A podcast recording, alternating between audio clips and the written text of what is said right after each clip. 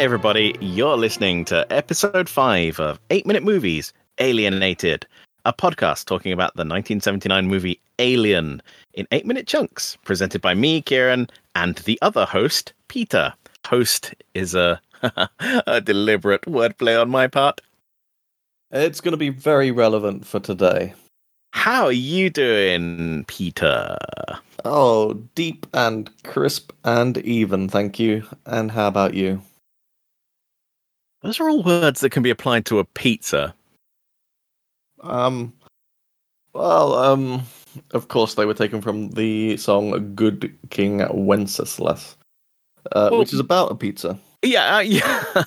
I mean, I knew, I knew where, where, where that strange. Uh, I mean, oh, yeah, it's definitely seasonal. What with it being July. Uh, well, I, I hope you're over it s- soon. And uh, and how are you? Uh, I have very good news. Have you found the forks? I found the forks. Oh, Uh, thank goodness. does that count as um uh I, I don't know we're resolving a cliffhanger what's the what's what's the story term for that Um, I, I don't know, but I like that there's this kind of side story that we've had, um, keeping people in suspense for the last week. oh, blessed be the forks are back and Yeah. now i may eat So how? What? What was the solution? um well you know how i posited um uh, magnets or possibly alien abduction W- was it neither of those?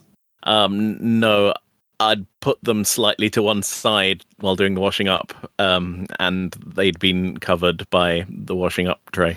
So the, the the solution was what I said. You you'd put them somewhere weird while washing up, and now don't know where they are. Well, I, I didn't say that you were wrong during the Hmm. last podcast, uh, and I, I don't think you get to sound so smug about it. You're not Poirot. I solved the crime. I you, you didn't Columbo just one more thing your way out of this one. look. All I'm saying is what I said probably happened to them is what happened to them. Indeed, indeed, it was true. I'm not saying I'm a genius. I'm just saying that um, we should test further whether I might be a genius. Look, um, genii aside, I'm just happy that the people keeping the wiki up to date uh, can now resolve the fork saga. yeah. Um, aside from that, I'm doing fine. It's a lovely warm afternoon, um, and I'm indoors recording a podcast in silence. You know what? Last time we didn't talk very much, uh, forks aside, about what we've been up to, and I think we do have actually something to talk about. Oh, yes, that's that's true. What should we talk about?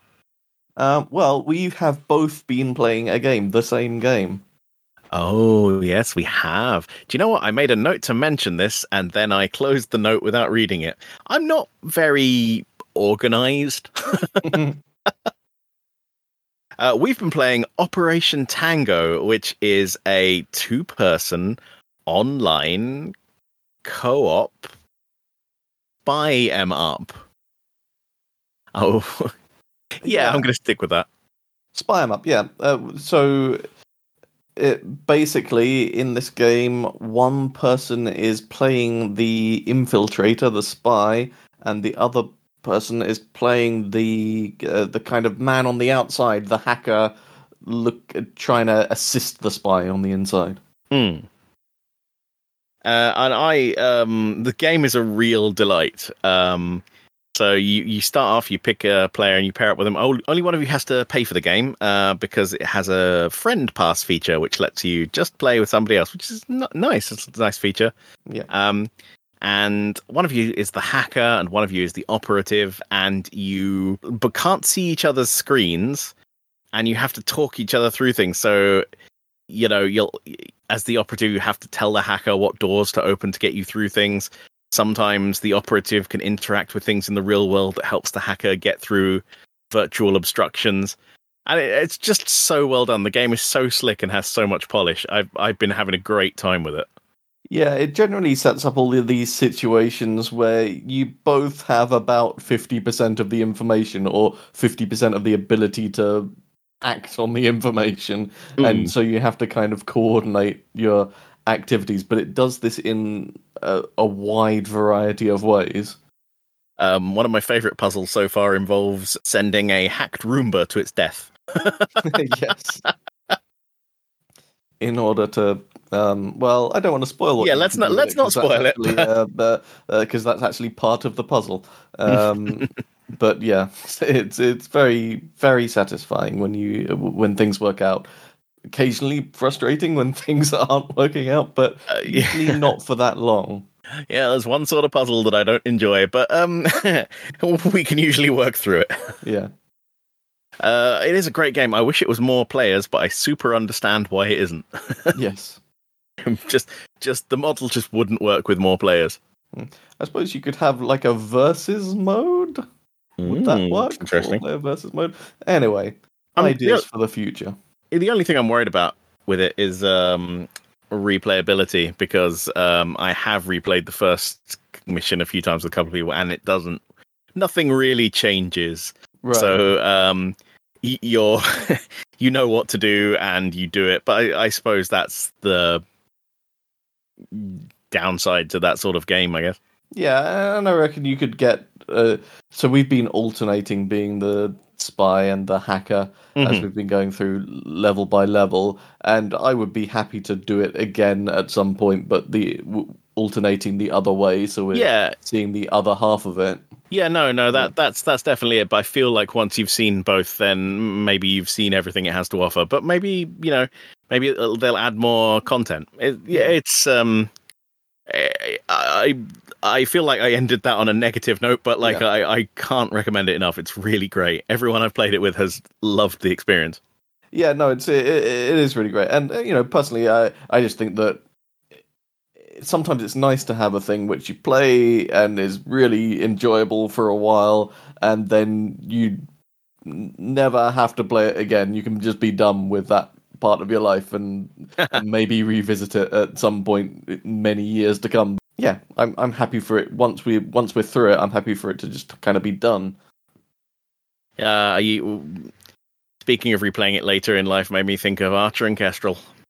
Ah, yes. Uh, so, what is that? Splinter Cell Conviction? Is that the right one? Yeah, yeah. Me and Pete used to play the co-op mode in Splinter Cell Conviction a whole bunch, and um, oh, that was great as well at the time. Um, uh, one of the mechanics of that game is the ability to mark enemies and execute them. So your operative that you're playing will just shoot them in the head and they'll die um, Yeah. without you having to carefully and laboriously aim, which feels appropriate considering you're supposed to be playing someone who is a you know like a, a, an extremely well trained government agent they should be able to do that without relying on you doing it with your clumsy controller fingers Yeah, the the idea is that you kind of set up these situations where you can just very quickly clear a room without an alert being uh, sent out, and which we would do to mixed results. I would never say that we were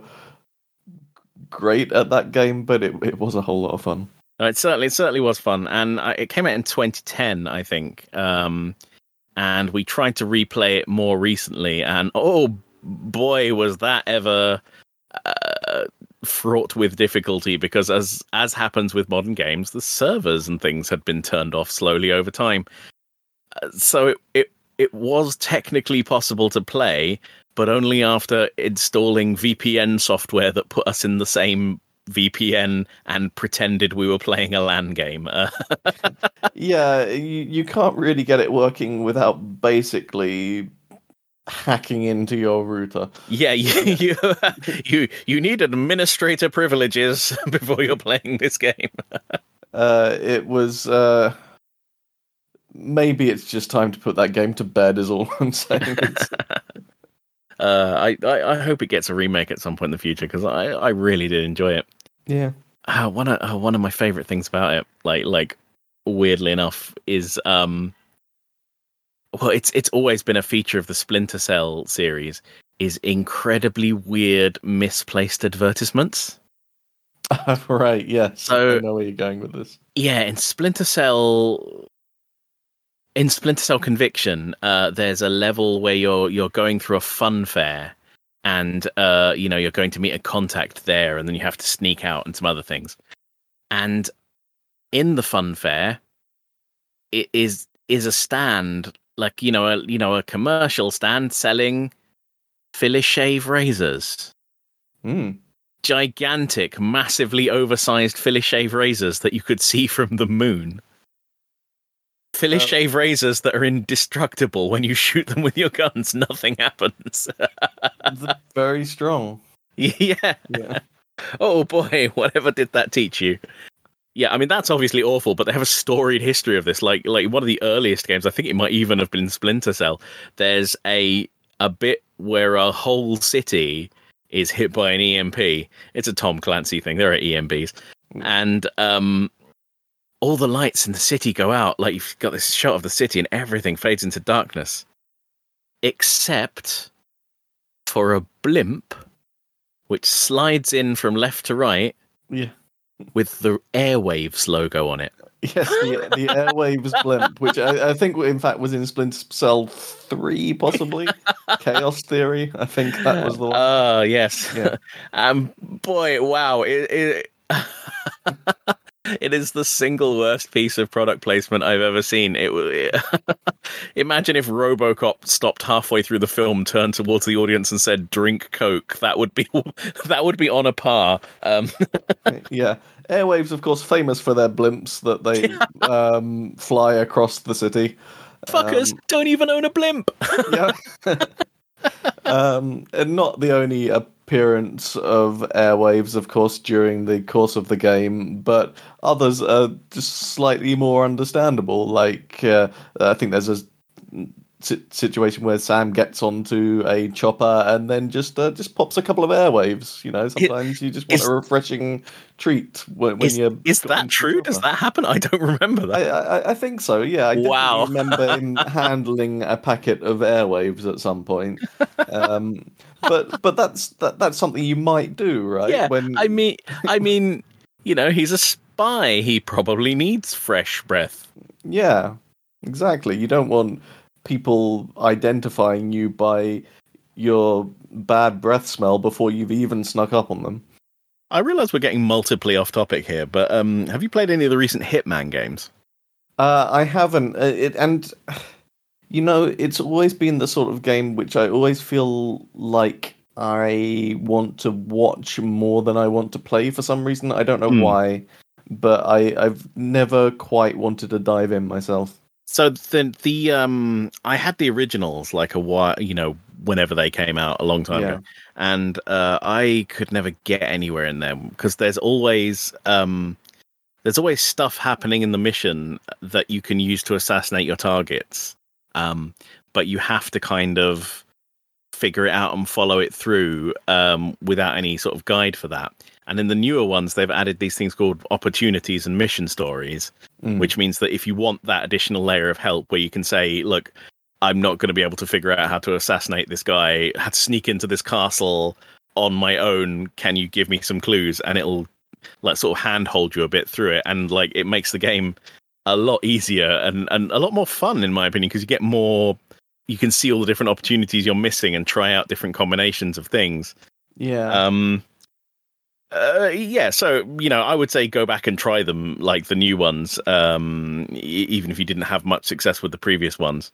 but yeah. the- I, I probably will try them at some point. But the other thing that um uh, the the the other thing that I don't know whether will work for me or not is I usually I usually I just play a game once and, and then I'm done with it. I'll maybe if I really liked it, I'll go back and I'll replay it a few years from now. But I I don't I'm not someone who tends to just go through games and try it again and again in a lot of different ways.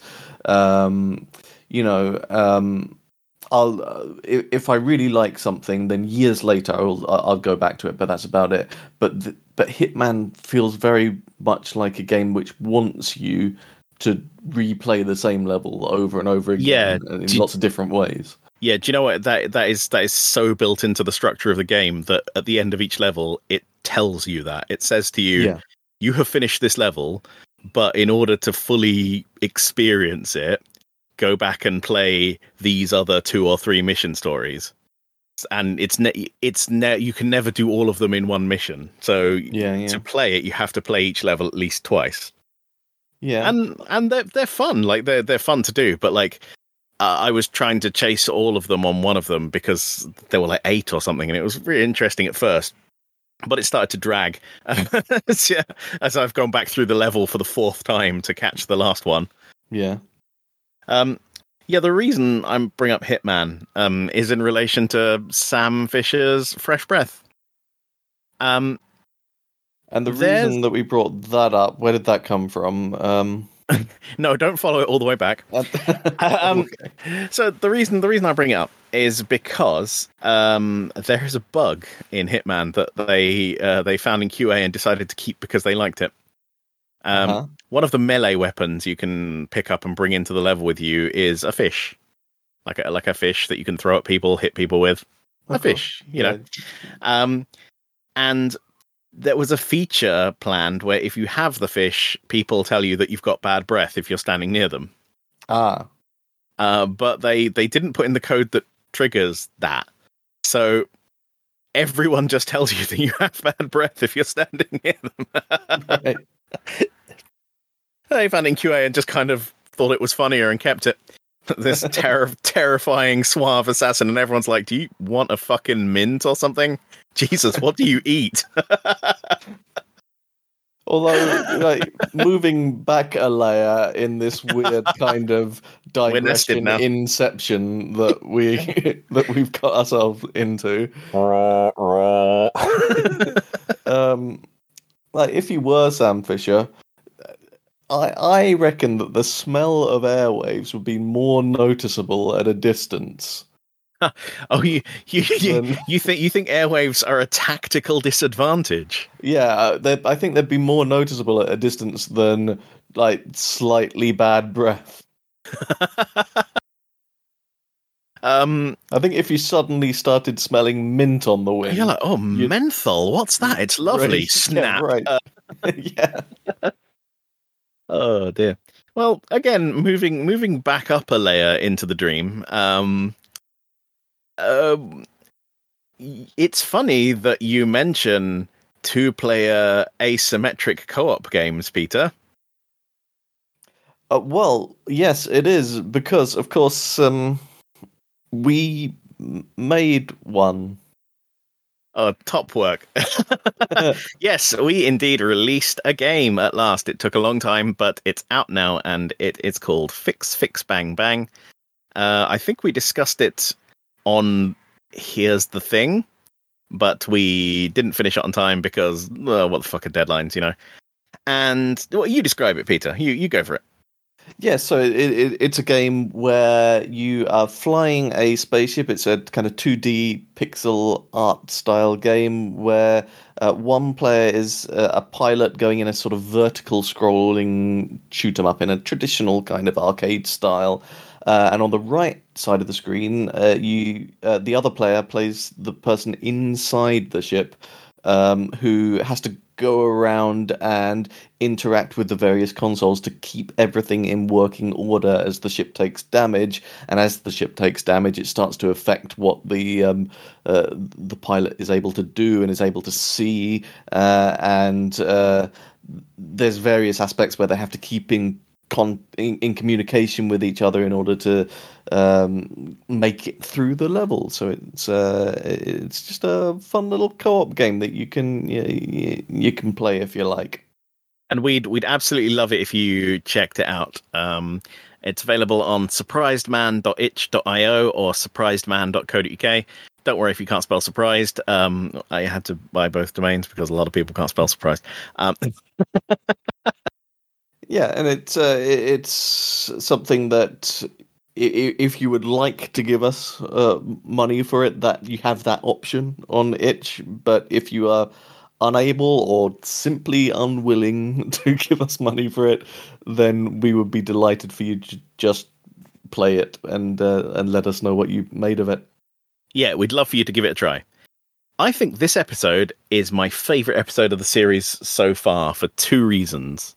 Um, and they're both related to new viewers coming in and thinking, A, wow, that was the longest thing ever to set up a plug for their own video game. Who are these fiends? And B, they ha- 22 minutes in, they haven't mentioned Alien yet. No, no. and what's more, we're not going to. That's not true. We are going to mention. Yeah. G- goodbye, everybody. Thank you for listening. Uh, um. Well, okay. I guess all of that is over with. Um. Boy, uh, let's introduce the concept. It's your turn, Peter. That's not true. Fuck, I thought I'd get away with it. All right, so let's do the fast version because boy, did we overburn that intro. Um, this is a podcast which is talking about the movie Alien. I have sliced it up into little eight minute chunks. We are going to talk about each of the eight minute chunks. That's it. Wow, is there more to it than that? Yeah, I mean, I usually say that you are. Oh yes, of course. More I, the I yeah, Yeah. I have watched Alien a lot. Peter haven't watched Alien a lot, and therefore there is a difference between us, which we are seeking to equalitize through this process. Yes. Uh, by the end of this podcast, we are both going to be very familiar with the film, whether we like it or not. I'm not convinced equalitize is a word. I was just going to gloss over that, but I'm, I'm glad that you owned up to it. All right, let's move into the section of the podcast called, for historical reasons, Let's Not Talk About the Thing, a bit in which I talk about something which is tangentially related to the movie, but not directly the movie itself. What, Kieran, do you have for us this week? We're going to be talking about John Hurt. All right. What about him, Kieran? Oh, that's quite aggressive. Yeah, sorry, I don't know what came over me. Sir John Vincent Hurt was an English actor whose career spanned over five decades. He came to prominence for his role as Richard Rich in the film A Man for All Seasons, 1966, and gained BAFTA Award nominations for his portrayal of Timothy Evans in 10 Rillington Place, 1971, and Quentin Crisp in his television film The Naked Civil Servant, winning his first BAFTA for the latter. You seen uh, 10 Rillington Place, uh, Pete?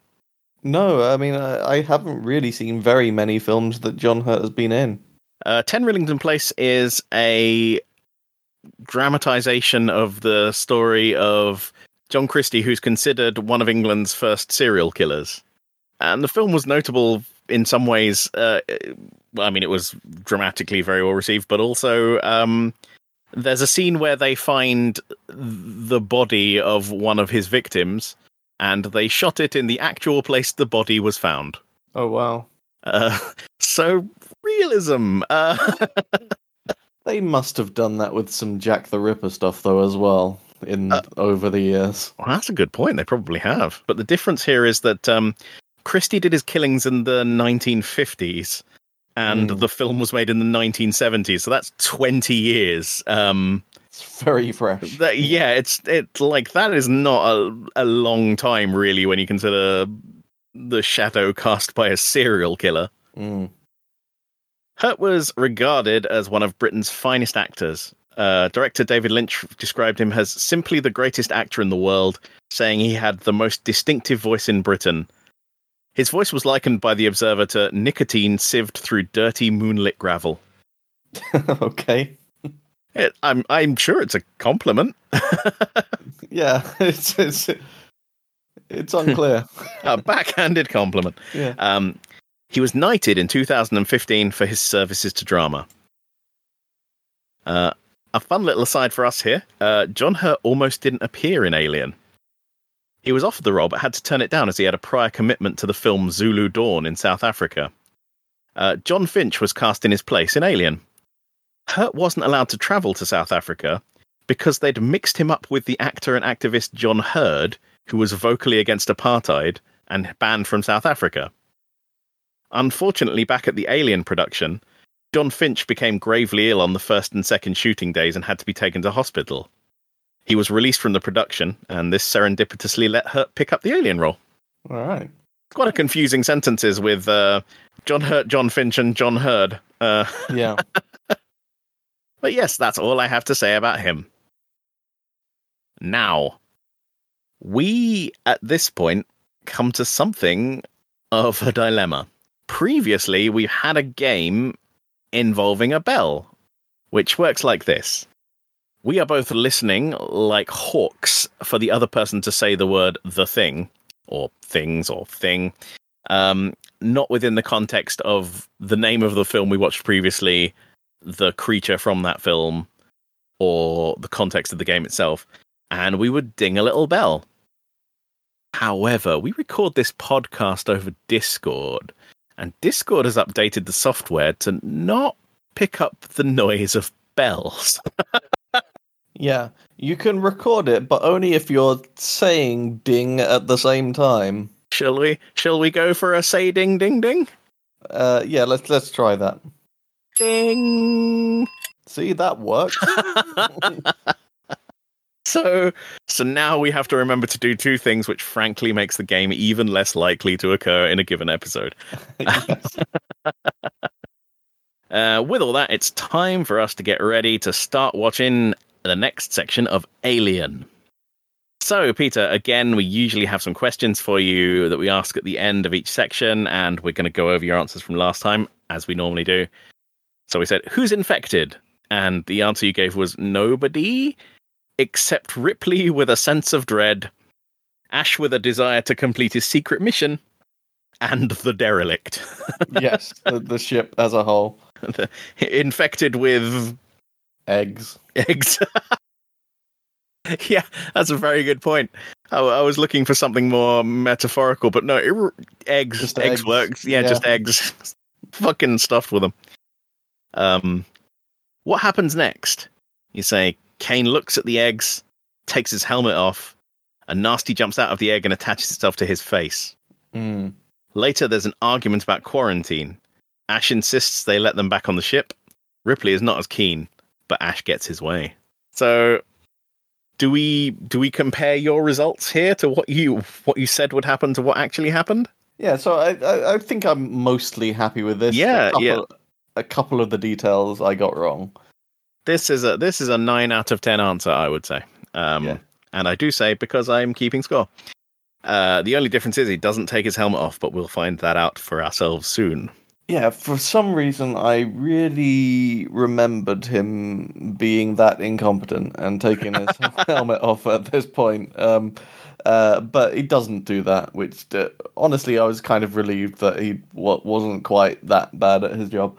Um, we'll get on to other mistakes he makes later, later on. Um, and the other thing that I got slightly wrong is that I, I didn't remember that it wasn't exactly Ash disagreeing with Ripley about opening the uh, airlock or not, although it is Ash who will kind of uh, make the decision basically in the end by um, by opening the door. Yeah, yeah. Well, I mean, I was going to say we're not here to nitpick, but um, we very much are. That is the Mhm. purpose Yeah, of this. no, that- of this that is ex- the form. that- yeah. and the only other question we asked you is who dies next, and you said Kane. You could think you think Kane's going to make it through this one? Yeah, and as I, as I said, uh, I don't think he's going to uh, uh, to die during this uh, section, and uh, I'm I'm happy with that prediction as well. All right, well, let's get watching. That's the new catchphrase.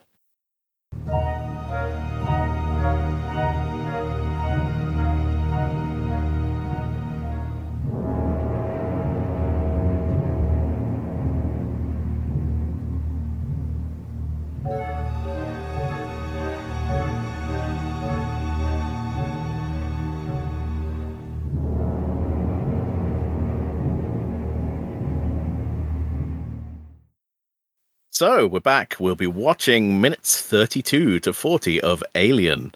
As always, not a watch along podcast. Stop doing it. Stop watching it along with us. Watch the movie, listen to the podcast. Don't do both at the same time. That's weird. how this section works is that I have prepared a bulleted list of action points, uh, things that summarize eh, 10 to 30 seconds of stuff happening on screen. And I'll read through that list. And if me or Peter want to chip in with something we think about each of those points, we will do that. Or we will not. All right, let's get on with it. Kane is lowered further and reaches the base of the cavern. So, as we mentioned last time, this is the same set as the Space Jockey set, which has been redressed. Mm. Um, if you look at the concept art and um, Giger's diary for the film, uh, there were actually supposed to be massively swollen, sort of pregnant bellies on the walls, made out of the same sort of like dark material, with shoots leading down to the ground, clarifying where the eggs actually come from. Right. Um, but we might be getting ahead of ourselves here because um, this is one of the points of the largest divergence between the original script and the finished movie. Originally, the derelict didn't have any eggs on it whatsoever.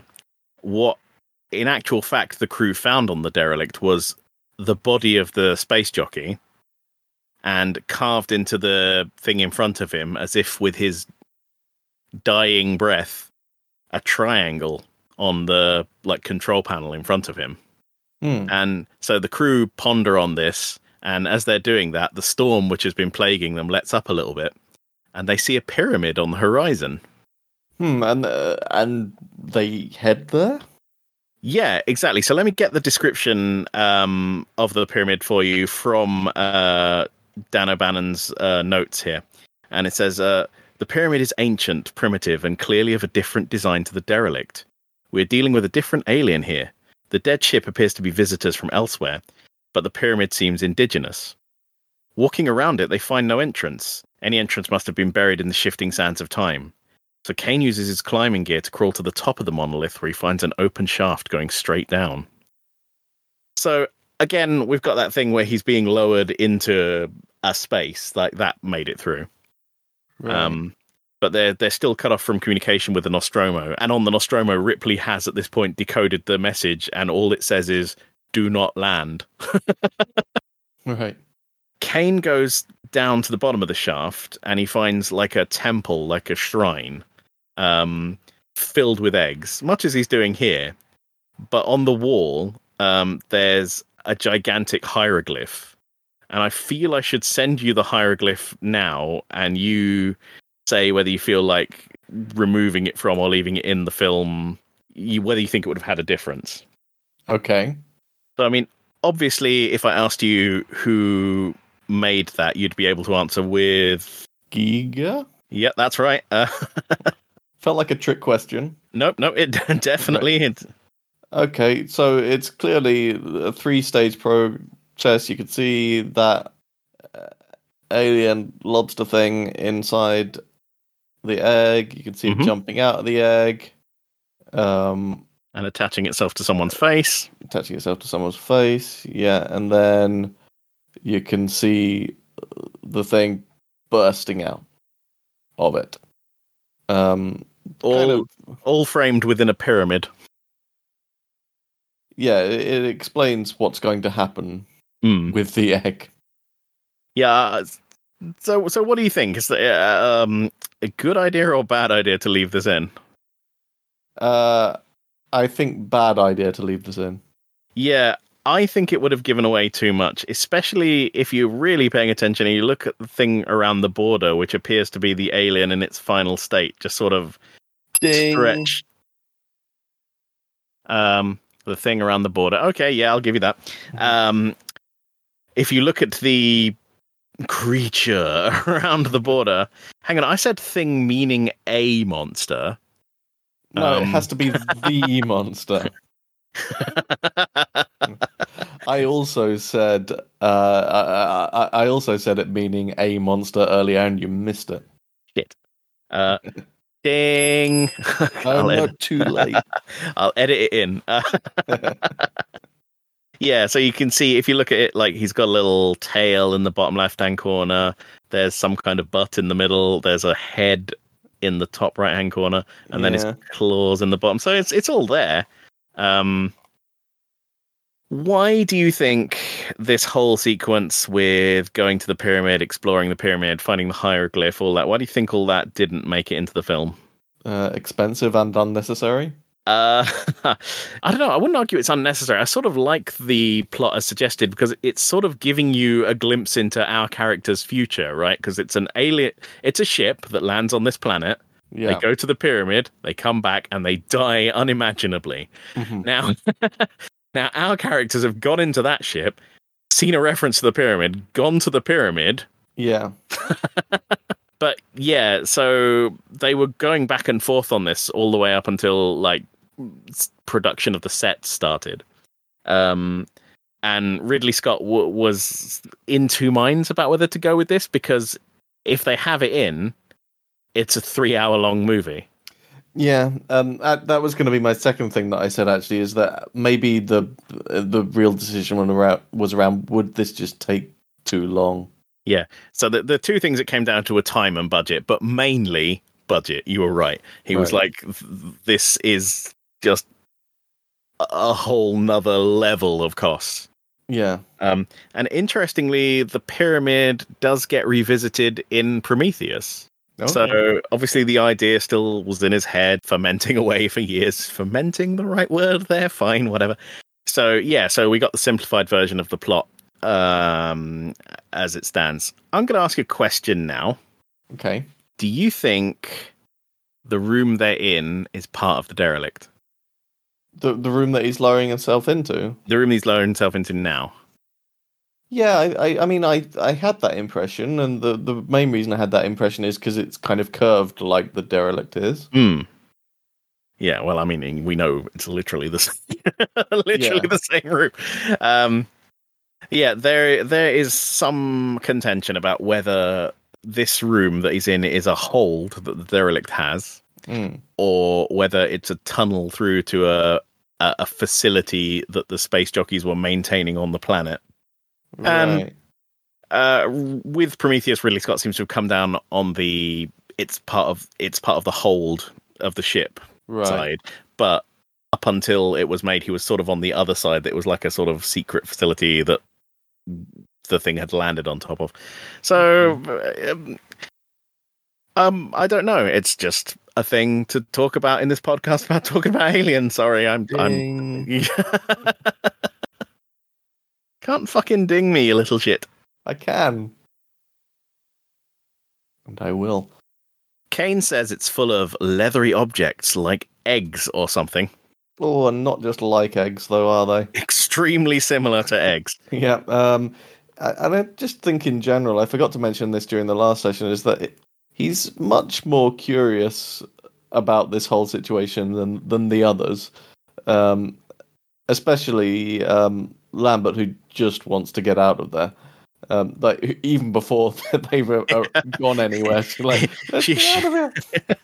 she wants to go back before they've left. Yeah, Um, yeah, uh, um, Kane is described in the novelization as a notorious rainbow chaser, which um, means something different now, but uh, contextually in the seventies meant someone who he's he's always looking for like the next big thing. Maybe this will be the thing that will make him rich. This is his one big find. right. Uh, it definitely seems much more enthusiastic about this expedition than than either of the others, really. They made 130 eggs for this scene. You don't In- really get the impression that they did that, do you? Um, I don't know. I mean, there are a lot of eggs around him.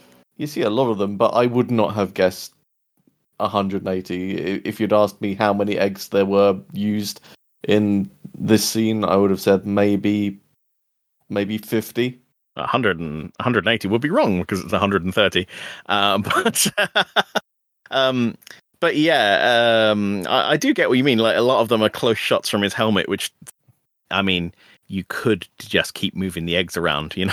yeah, right. Exactly. It, it seems like that that almost feels excessive. Mm, it's done for the- it's done for the distance shots where he's um Yeah. he's doing. Um, there's one hero egg, which is the egg he interacts with. I guess the the egg we're all rooting for. Kane investigates the glowing mist surrounding the eggs. yeah, I, I was never really clear whether this was supposed to be some sort of biological thing or something technological or, or what this was supposed to be. Um, again, it's not entirely clear, but the the sort of vibe from the original script is that this is like a um, um, some sort of biological preservation system, and his presence has set it off. Like you know, he's broken the beam, and uh, that's what's allowing these eggs to quicken to life. Right. Okay. I hadn't really put those two things together, but it makes sense now that you say it. Yeah. Yeah, I mean, like, like, like they they certainly draw attention to the fact where he's like, there's a layer of mist that reacts when broken, and he's putting his hand through it, and they've Yeah. got that rising theremin sting. I think that's a theremin that they're doing there. Um, yeah. I'm, I'm not sure, but there, there's some sort of interesting sound. Yeah. uh, it's like a ringing sound. Yeah. The glowing mist here is a laser, a very powerful laser at the back of the set, uh, drawing a blue beam across it. Yeah, I I, I kind of got that vibe from it, and that that's what what made me think it was maybe uh, some kind of technological thing. But I think it makes more sense that it's biological because why would they have that otherwise? This Hmm. would be my question. Yeah, well, I mean, um, you've actually got an interesting way because it's it's uh, an unanswered question. I guess is are the eggs producing this effect, or is it a feature of the hold? Right, Hmm. and I, I I always thought that whatever it was, it was linked to the presence of the eggs. Yeah, I mean, I was I've always gone the other way. Actually, I thought it was like a feature of the hold, like you know, this is some gigantic fridge basically to keep them fresh until they're ready. Oh, right. So so you're suggesting that maybe they put the eggs there just because it was an ideal place for Yeah. it because it had this feature. Maybe. Yeah, yeah. yeah, that's plausible. Yeah. Um, back to the laser briefly. Uh, a common story about it is that the production borrowed it from the band The Who, who were testing out the lasers for their stage show in another soundstage at Shepperton. Kane falls down a ridge, concerning everyone back on the surface. Yeah. So Um, that's uh, that that's mistake number one in the in this sequence. Um, I, But, I- you know, anyone can fall. I can't think too harshly with him ju- of him just for falling. You know. No, that's true. Um, yeah, yeah. Anyone could make a series of mistakes. Uh, um, He kneels close to examine an egg. And sure, I mean, you, at, the, at this point, you've got no real reason to think that these eggs are going to do anything much. They've been there for um, for many, many years, and everything Hmm. around looks dead. You're going to want to have a, a little look at the eggs, then, I suppose. Uh, my note here just says, uh, "This doesn't seem cool." No, but it, it, doesn't seem cool. But up to this point, I'm like, yeah, okay. The, these are the actions of a, a a kind of rational, curious person. You're taking everything in good faith. You don't know that it's trapped. Right? Yeah. Um, uh, people often complain about a, a similar scene in Prometheus, right, where um, they encounter a live alien. Um, it's like a, a little worm thing in a pool, uh, and it rears up at them, and it, it, it exhibits a lot of threatening behavior. And I think what people don't realize is that what you've just said, like the the the creature in Prometheus is clearly dangerous. It's alive. It's moving quickly. Um, it's reacting to the presence of the humans. Right. Whereas the eggs here just have menace. They're just there. Like they could have been there for a million years. You know, there's no reason for him to suspect that there's any sort of organic life left in the eggs. Not not at this specific second, at least. Anyway, Mm. yes. Well, apart from one thing, there is that weird shot which looks like it's maybe a, a reversed, where the the liquid seems to kind of run upwards. Yeah, they the egg was mounted upside down and dripping downwards. Uh, they just Uh, they just turned the footage upside down. Oh right, they just actually turned the shot upside down, right? Okay, Yeah. I thought maybe they'd run something down the egg and then uh, uh and, and then reversed it.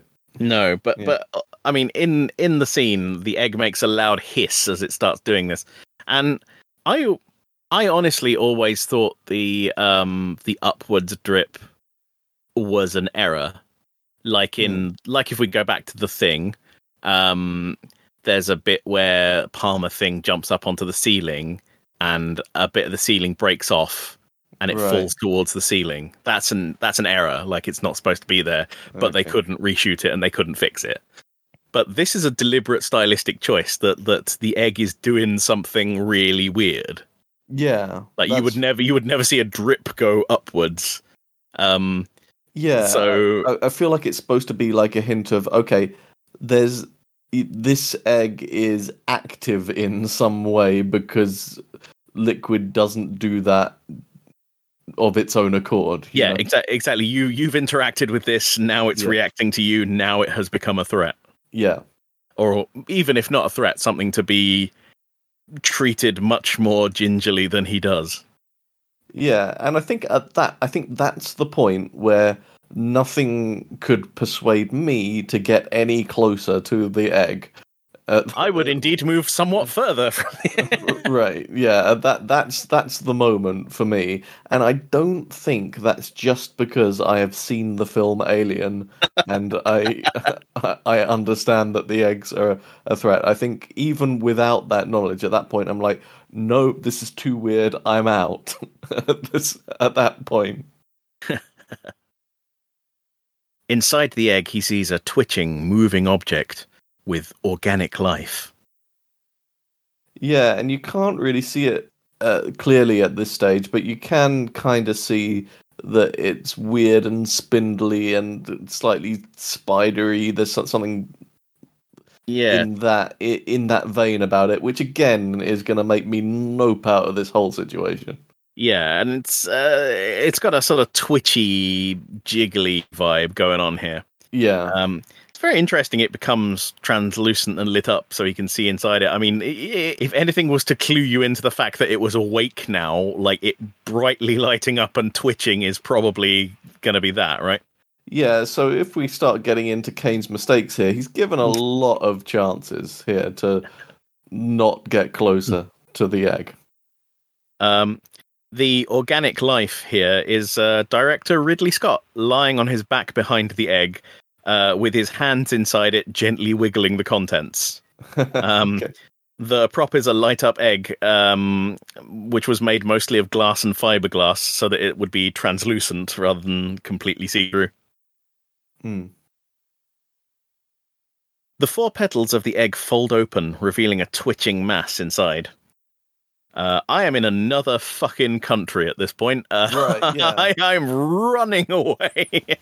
absolutely gone. Right. I I'd be asking whoever's at the top of that hole to just tug as hard as they can on Pull. that rope. pull me up, pull me up, Yeah. pull me up. Don't care what I break. Um, the original Giger egg uh, had a vagina-like opening on top with inner and outer labia. Um, but almost everyone at the production, aside from Giger, had concerns. so they doubled it up into a cross shape. yes. Um, so w- with the uh, greatest of respect for Giger, I do think that it is possible to be a little too on the nose with your imagery. Yeah. Also, the, just the other thing about that is that I I find that that kind of petal like idea creepier because it it, it feels like it's uh, it's acting like a flower, but also it's some sort of animal, and there's something that's just very Hmm. odd about that. Yeah.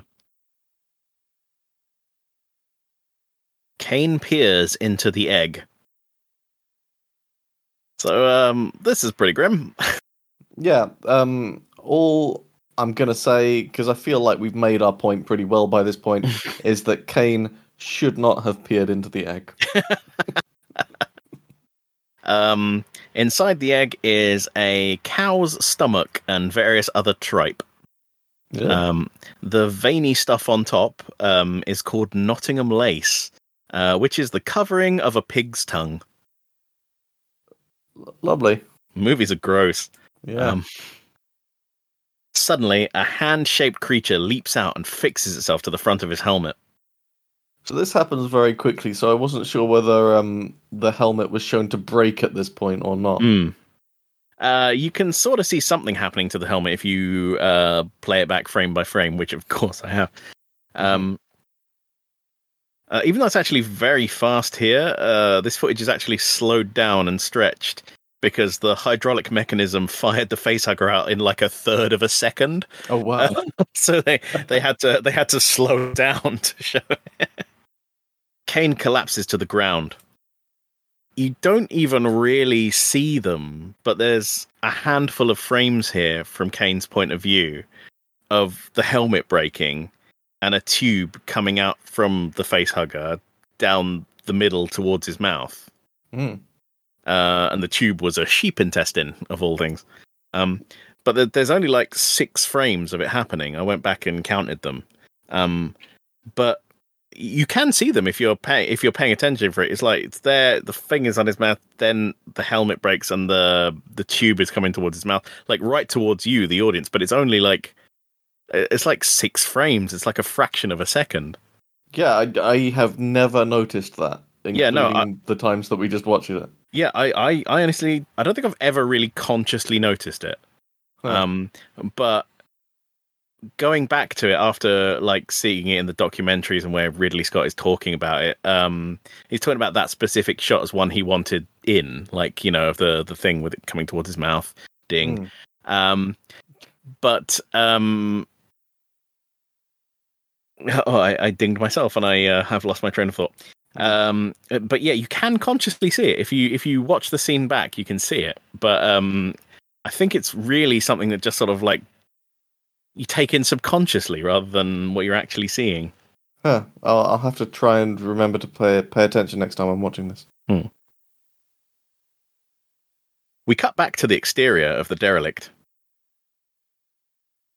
It's So- it's kind of an interesting choice, I guess, here that they they don't really cover any of the immediate aftermath of this. They Mm. just get they they go straight back to and now they head back. Yeah, I mean this this feels this feels like a well, and it is a gore discretion shot, right? Something bad happens to him, the Right. audience jumps because there's a scare, and then we're outside looking at the outside of the derelict, and the wind is howling, and everything is as it was, you know, an hour ago, two hours ago when they came in. Yeah. Back on the Nostromo, Ash waits for news.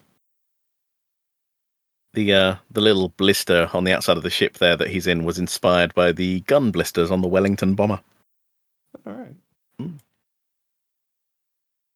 Outside, he sees two crew returning, dragging a third behind them. Lambert and Dallas load Kane onto the lift and then back into the airlock. Dallas and Ripley argue about letting the compromised Kane back on board. Uh, Something that wasn't clear to me at this point is who actually has the authority in, in this situation. Because obviously Dallas is the captain, but Mm. uh, Ripley has some kind of jurisdiction in the in this area as well. So it, it wasn't clear to me who had the say so about whether the airlock opens or not. So you see, uh, it's it's more clear in the script. I don't know. I can't remember honestly whether they bring it up uh, later.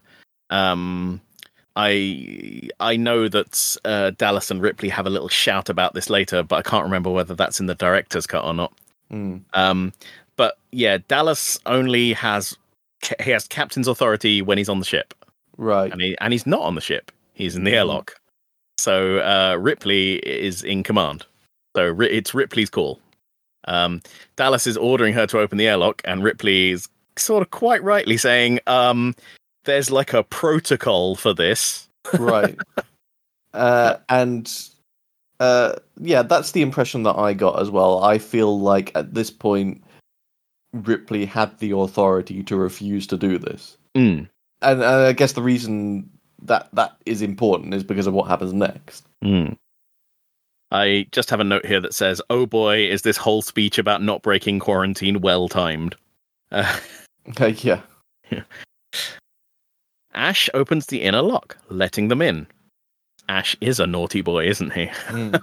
right. So, I mean, if Dallas had the uh, authority, then this could be viewed as just following his captain's orders. Mm. Uh, if Ripley has the authority, which I believe Ripley does have the authority in that situation, Yeah. then he's just directly um, going against that. And to me, this is like the first overt sign of Ash's separate agenda. So everything else has been quite subtle, but here, even though he was very happy to let them be in danger out on the derelict, now inexplicably he's just very happy to bring the danger inside. Mm. Yeah, he's um he's much more overt now. Yeah. Yeah, I mean Ash is effectively performing a mutiny here, isn't he? I mean uh, Right. Ripley is in command. Uh, he has ignored her orders. Um, but then Dallas is back on the ship, so I guess it's back to him. Yeah. We cut to the medical bay where Ash is cutting Kane's helmet open. The creature is fully revealed an eight fingered hand covering his face with a tail wrapped around his neck. So, um, the facehugger was the first creature Giger designed for the production. Uh, and originally it was like a long squid with a thick rubber tail that um, it had a beak at one end that went into your mouth. Um, and then that whole thing was simplified to like a smaller sort of squid with um, a long sort of tentacle that went over the back of your head. So, th- so that's sort of like a proto version of the facehugger, and then finally down to the little hand-like creature we see in the final production. Mm. Ripley arrives, where the rest of the crew are watching, horrified. This is actually one of the areas where the film diverges from the director's cut. Uh, in it, um, Ripley turns up and Lambert attacks her and slaps her in the face, you know, for leaving Kane out to die. Uh, and they have a bit of a scuffle, and Parker breaks it up. Right. Um, I, I mentioned this mostly because Veronica Cartwright was trying to hit Sigourney Weaver while they're filming it. Um, right. uh, it's like so Lambert Lambert approaches and gives Ripley a slap on the face, but Sigourney Weaver kept ducking the slap. Um, and and like none of the takes were usable. So in the in the one they actually got, Veronica Cartwright went like she was going to slap her and then backhanded her with the other hand. um, and it, it made contact, but because Sigourney Weaver had started moving away from the slap, she basically got a full force like slap in the face with the other hand Wow. and um she uh she started crying actually because it you know it hurt Mm. um and you know they cut for a second and Sigourney Weaver said that she was really disappointed in that moment and the reason she was disappointed is because Ripley wouldn't cry right. So they cut it more closely so that she doesn't cry from um, being hit Mm. Ash and Dallas try to pull the creature off his face but it just squeezes him tighter Which, which to me feels like it's a pure kind of r- reflex thing that is built into this, rather than any Mm. kind of I- I- intention. I you, d- you don't think you don't think it's reasoning you just think it's reacting Yeah, I don't think it's negotiating with the others or something like that. I think it's Uh, just uh, it, that's just what it does when it's in this state and something tries to mess with it. and uh, they were very pleased with how the effect looked of it uh, tightening up on his neck. And of course, it's just done with a bit of piano wire tied to the tail, being pulled by a crewman off scene. But it works really well. It looks very organic. Yeah. Parker wonders aloud why they don't just freeze Kane. Everyone ignores him. Which, like, it is interesting, I guess. What uh, I, I was almost going to say, would that be the normal thing to do? But this isn't really precedented. So. I mean, he makes a very good point. Um, and there's more of that blue collar, white collar stuff here in that, you know, he's an engineer and he's made a very sensible and straightforward suggestion. Like, you know, there's something here which we can't deal with, but we have the technology to freeze a human being for transport. Why don't we just go home and they can sort it out there? Um, but also everyone just kind of ignores him. I, I think they, I think everyone sort of sees themselves as above him, like you know, because they're the the high earners on the crew, um, and he's just a lowly engineer. Right, yeah, there's a sense of, oh, well, why would we even listen to that suggestion? But Hmm. when you think about it, probably one of Yeah. the more su- sensible suggestions that are going to happen in the next couple of hours. Yeah, it's know. it's the fact it's the fact that it's completely dismissed out of hand. No one, no one even replies to him. You know, one even, even really acknowledges it, yeah. yeah. Ash puts Kane in a medical scanner to look inside him. Uh, so Uh, they, uh, I mean, it establishes they have ways of looking inside. Hmm. Um, I've always been, I've always wondered whether, um, because of Ash's training, he is able to see some some stuff going on that he chooses to keep secret at this stage. Yeah, yeah, that is interesting, and that is uh, strongly implied in the script novelization, where they're specifically seeing more of stuff happening inside Kane, but it's not resolving in the scanner. The scanner is fuzzy, Right. and um, they're trying to figure out later whether the scans were being sabotaged by Ash or whether the alien was somehow protecting itself from the scan. Right. Yeah, because something that always seemed weird to me is wouldn't if you'd just had this thing attached, wouldn't you run a few more scans o- on on Kane to He's- see whether maybe, for example, there might be an alien growing inside of him? He's Yeah. he's fine. He's fine now. He can go and run about the ship and play. You're not getting back in the MRI. Right. Yeah, it, and so now that I've seen this scene a little bit closer, I I'm kind of th- thinking of it slightly differently. I'm thinking, oh no, no, he could he could be hiding. He could be not Hmm. revealing everything that he's seeing. yeah, I, I, just I, th- letting some letting events elapse. I definitely agree. And there's something that will come up probably in the next episode, which um will point that finger more firmly at him. Mm. Uh, the medical scanner prop there uh, actually had a complicated and expensive automatic hydraulic system to move it.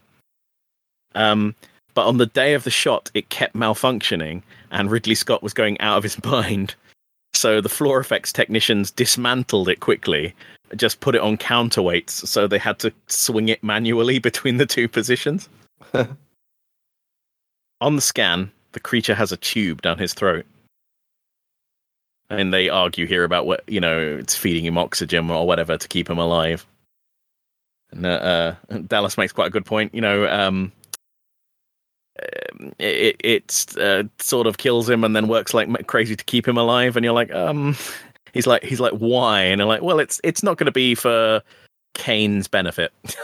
Yeah, nothing good. yeah, yeah like no no yeah, uh, no for a party. Uh, um, they decide to try to cut it off of his face. So um, the face hugger here is uh, held onto John Hurt's face by a large rubber band under his hairline. All right. Um, it has little air pipes running up into it to fill those sort of breathing sacs on the side. Mm. Um, the uh, the bit where they're they're cutting into it, they actually had a, a whole bunch. Basically, it's like a a rubber finger designed to break at that point and spurt out. And they uh, they made six of them, so they could they could do multiple takes, but they they got it quite quickly, so Uh-huh. didn't have to use them all. Yellow acidic blood spurts from the creature and starts burning a hole in the floor. Right. So I know you have the answer for me here because that's just the kind of person you are. Tell me how the effect of the acid is being achieved. Um, so the special effects department mixed up their own special corrosive chemical, um, which was a mix of acetone, cyclohexamine, chloroform, and acetic acid. Um, and they sprayed it onto a piece of styrofoam which has been painted silver like the floor, and it just dissolves it straight away.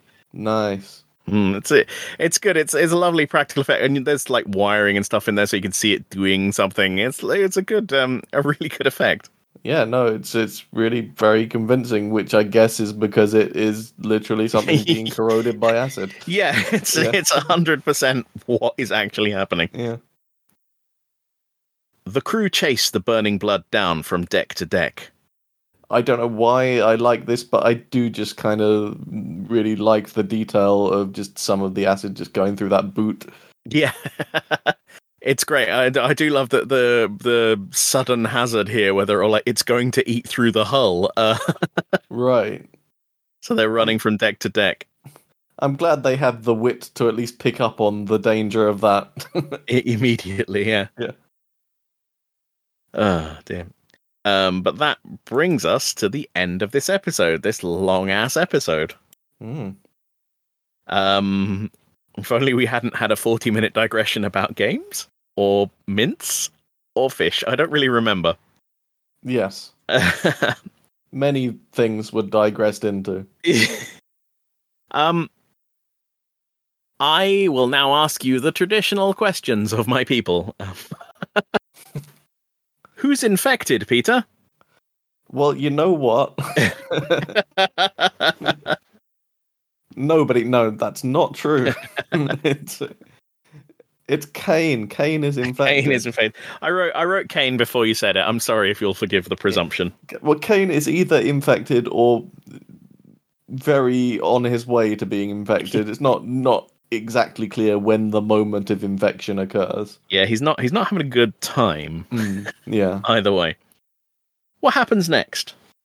So I think they're going to resolve the situation with the the acid uh, without incident. So um, uh, I think they're just going to track it down to it to the point where that isn't a problem anymore. I don't remember exactly what happens with the acid, but I don't remember it being a a recurring point at Mhm. at this stage. Uh, and then they're going to uh, finish the process of removing the face hugger, um, which I guess they're going to do with more care now that um, they know about the acid blood. Um, and shortly after that, um, Kane is going to uh, apparently make a recovery. And whether we see how complete that recovery is during the next episode, I'm not sure. I feel like next episode might be where we where we lose Kane, Mm. or if not that, then it'll happen at some point. Uh, maybe maybe the end of the eight minutes will actually cut into that. I'm not I'm not quite sure. Right. So uh, so the last question, who dies who dies next? You're still sticking with Kane. It's Kane, and it and it might be in the next uh, in the next eight minutes. I, I'm I'm gonna go out on a limb and say it is during the next eight minutes. Oh, oh, all right. I've I've written that down. Um, what are you thinking of the film so far, Peter? You know, that's similar to uh, to what I said last time. Really, is that I do uh, notice extra details during during this process of of looking at it so closely, and I I do gain an extra appreciation for uh, for for what they've done, and I I am enjoying watching this film. It's a well made bit of suspense. It you- is. You, you you say that, but you didn't notice those six frames of the helmet cracking and the the sheep's intestine crawling towards your mouth. I didn't to the point that you know no no none of the times I've watched this film I've noticed that even remotely, and I don't think that uh, the director should have uh, cared that much about putting it in. To be honest, I, I don't know. I don't know because there's a lot of little fast cuts there, and it like it's definitely there, and it definitely like there's a definitely an impression of something, but it's um. Uh, I, I think it's just fast enough that you think something bad has happened, something's come towards me, and that's it. you don't really get the detail. yeah, you know what? I will reserve judgment about that particular shot until I watch it again, looking for it. So again, if any of you have any comments or questions, or if you've played a Splinter Cell game, or if you've eaten a mint, or if you own a Philishave razor, or if you've got bad breath, Um, email email us uh, podcast at 8minutemovies.co.uk. Oh, also go and play our game. Um, it's free, kind of. Um, And on the whole mint thing, if you've ever had minty fresh breath in a stealth situation, if you've got any um, insight into that, definitely let- us know. I, now I'm wondering if you could have like a tactical mint that you'd leave somewhere else to lure someone towards it. Mm. well, this is a game that we can make another time. Yeah, Yeah. quite.